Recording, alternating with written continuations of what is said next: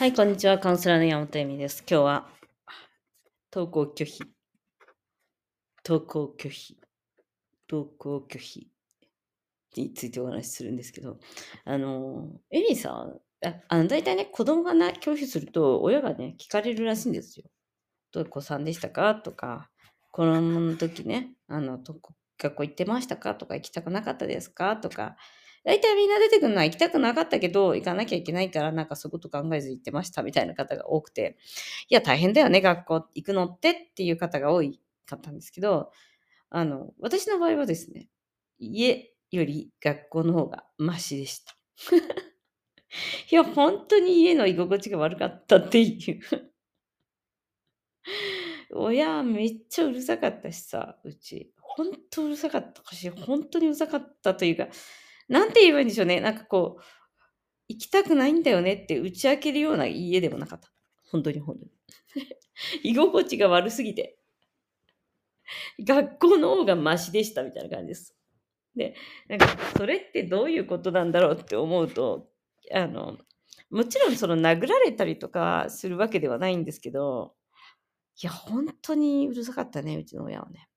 もう一つあるのが、あの、家が もし、ちょっとこれ言うと結構語弊があるのかもしれないけど、お部屋だった。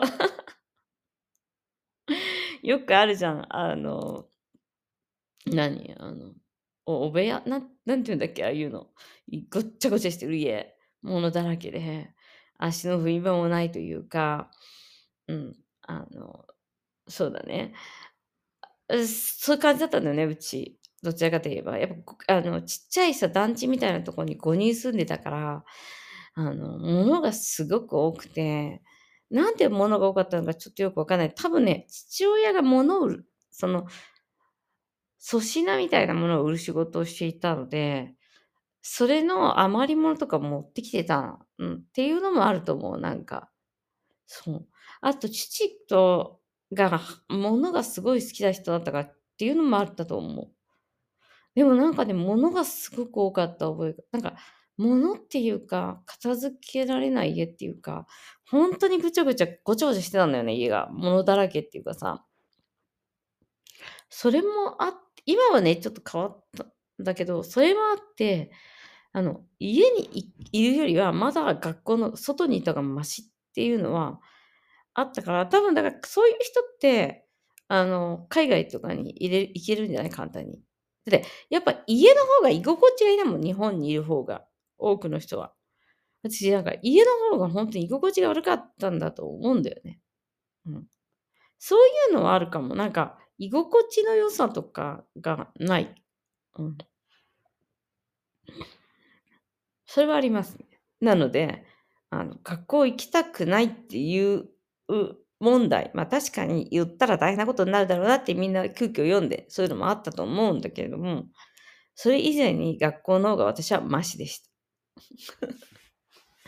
なんかね、やっぱりね、あ、試験の点数とかさ、そういうの嫌だ嫌じゃない？やっぱり。あの、今の子たちが行きたくない理由とかも、えっと、まあ、もちろんもっと楽しいコンテンツがあるということと、もう一つに、えっと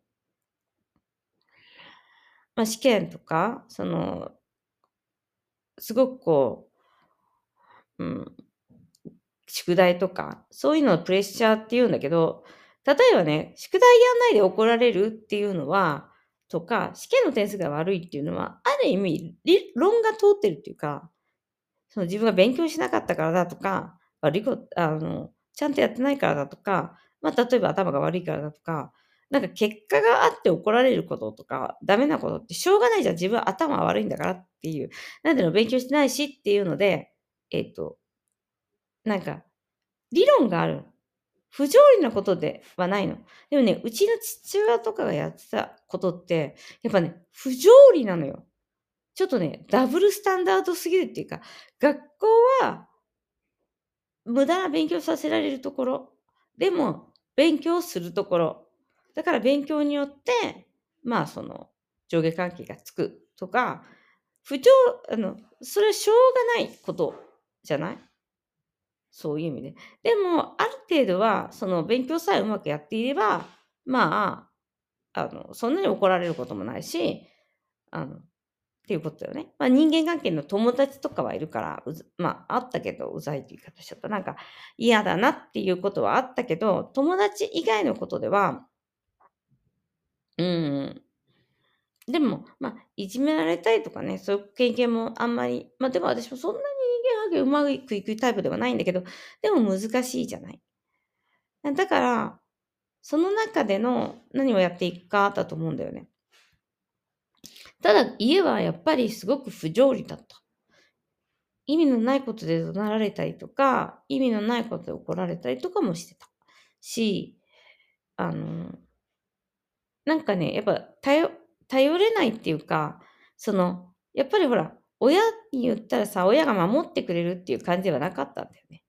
あの、これも話したと思うけど、なんか中学校、じゃあ高校1年生の時私1年間全然友達がなくて大変だったんだよね。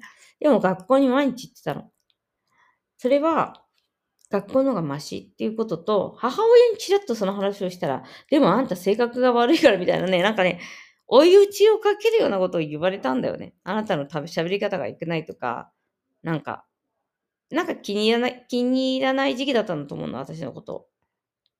でも、なんか、あ、そうなんだ、大変だねとか、なんか、じゃあどうしようかっていう感じではなかったんだよね。うん。行きたくない。だったら行かなくてもいいよ、みたいな。でね、私はあんまり親にね、そういうね、自分が結構学校行きたくないんだよねとか、なんか友達とあんまりうまくいかないんだみたいな話をしたことないのに、それをしたら、なんかいきなり、あんたの性格が悪いからね、みたいな感じで言われたのを、未だに覚えているし、うん。だからなんか余計、もう絶対人にはやらないようにしようみたいなうまくいってないことはっていう風になった。けどね。だからやっぱり守られるべき場所とかでないから、あの、東京拒否になれるっていうのはね、結構まあ、ありがたいことだなと思ったりもしますね。うん。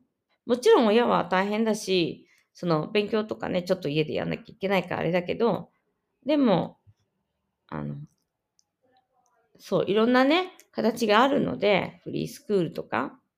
だからやっぱそういうのでやっていくっていうのが、一番なのかなと、なんかちょっとその視点を変えていくっていうことが一番なのかなと思いますが、あの、親子関係はそういう意味ではうまくいっているんだということですよね。甘えたい、甘えられる場所があるっていうか。うん。そうなんです。ということで、今日は不登校。登校拒否って言わないのか。不登校。どっちも同じやんね、ほんま。と思うんだけど、まあいいや。不登校についてお話ししました。ではまた。